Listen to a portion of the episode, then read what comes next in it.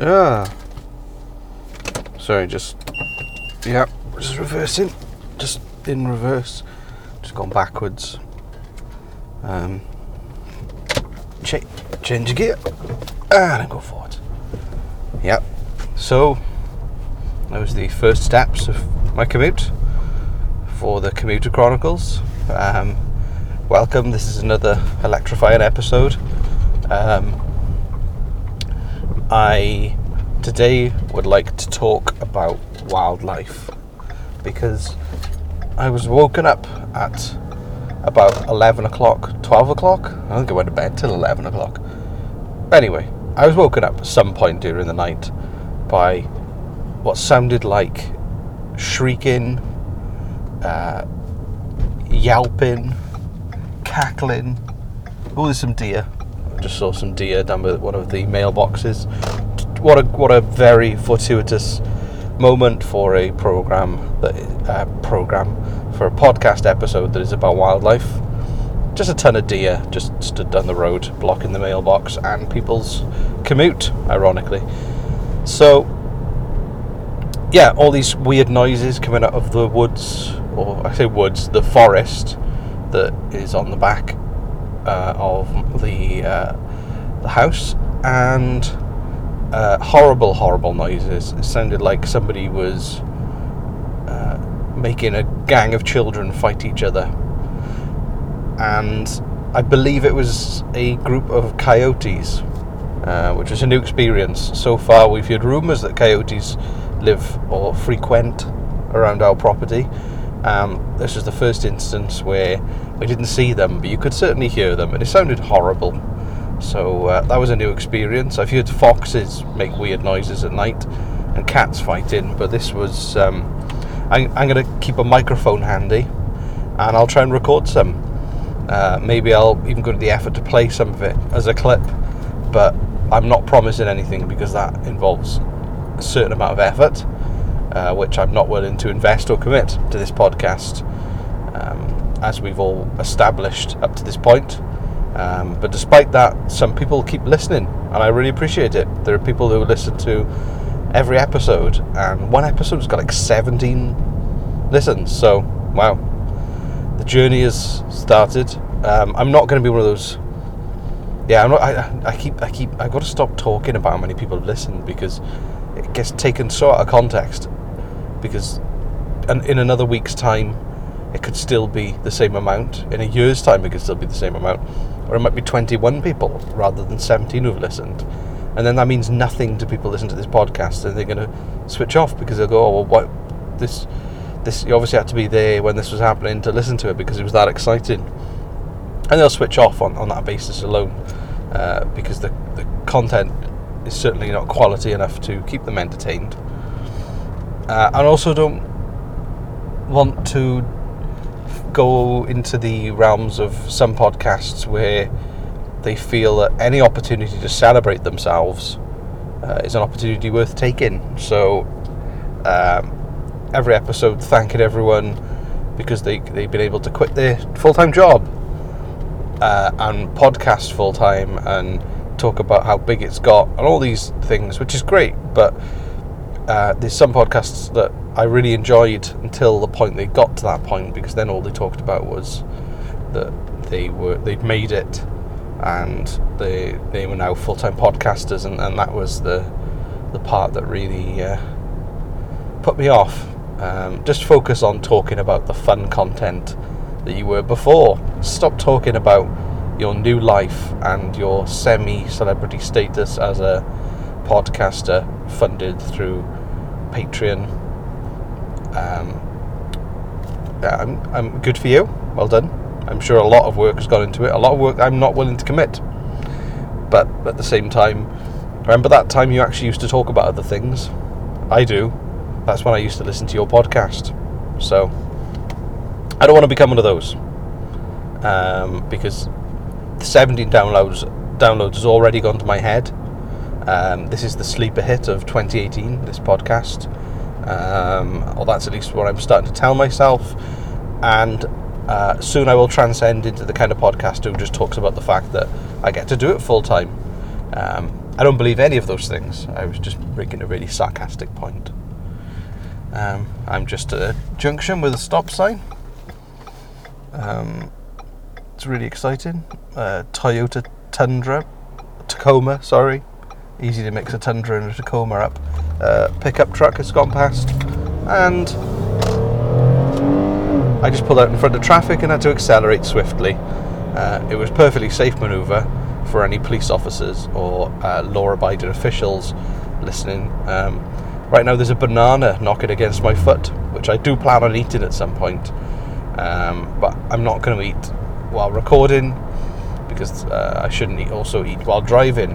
So I'm going to leave it there until I get to the office and sit in the kitchen alone and eat the banana while staring at a wall, which is something I really look forward to doing every morning. Um, everyone's got their routines. Some people do like fitness training, other people do, I don't know, maybe masturbate, whatever they do in the morning to get themselves riled up and ready for the day. Whereas I like to sit in a minimalist, stylish staff area, um, eating a banana and just staring blankly at a wall, um, hoping that no one comes in to talk to me. But it's a communal area, so often they do, and that moment is robbed of me. So it's a, a rare treasure that I get to enjoy. Um, driving past some churches there's a lot of churches and a lot of people. Here, uh, here's a conundrum. The area where I live, a lot of churches, a lot of uh, mosques, and other religious buildings. And when you drive past them on a Sunday, lots of cars there. But I've not met anyone particularly religious yet, with the exception of like one or two people. Where are they coming from?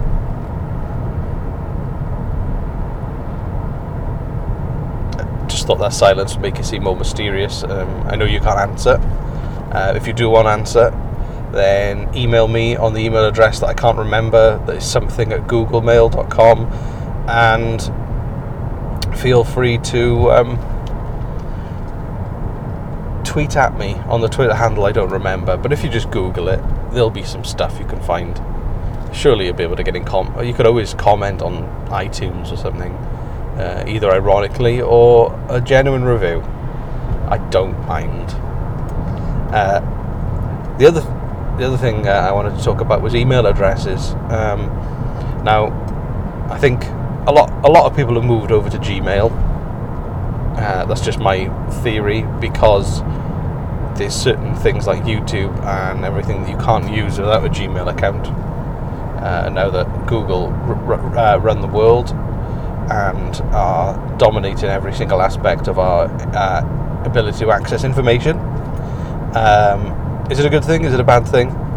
I don't care. Um, so, some people still have these amazing email relics. People sometimes you meet someone and they're still using Yahoo Mail, which which I love.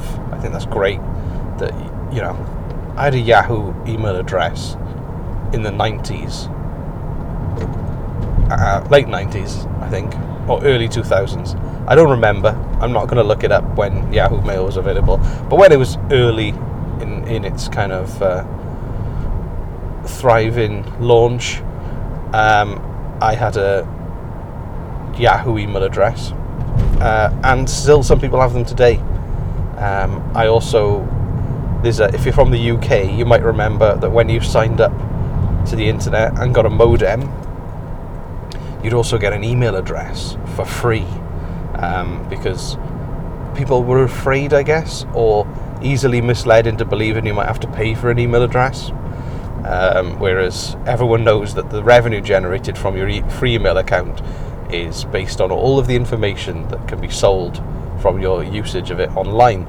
Um, so before that model, there was a big fear that you might have to pay for an email address, and um, people have email addresses in the UK like btinternet.com, uh, no, btinternet.co.uk, um, and I love it when I see an email address like that. I think my dad still uses one, so he's he's had this email address for 15, maybe 20 years. So it makes sense for him not to change it.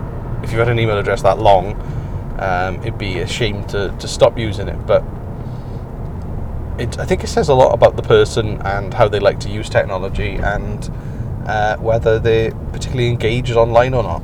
And btinternet.co.uk is one of my favourites because BT Internet I don't think even exists anymore. It's not even a thing anymore.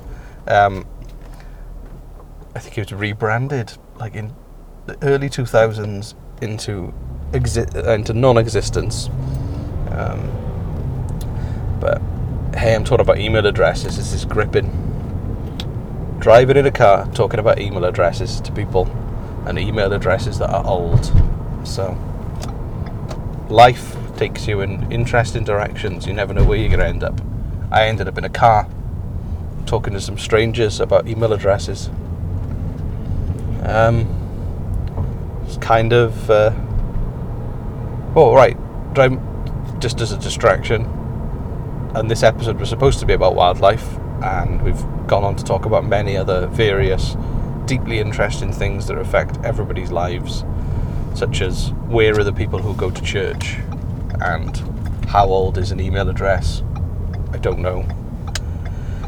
Um, just this building I'm driving past has got about 15 yoga places. Uh, hot yoga, um, yoga, uh, the rest, and I don't know where all the people who do yoga are supporting all of these different business models, um, much like the churches. So, where are these people? I'm going to go to church or to yoga and find out. And I'll report back, uh, which will be exciting, but I probably won't do any of those things. So, have a great day.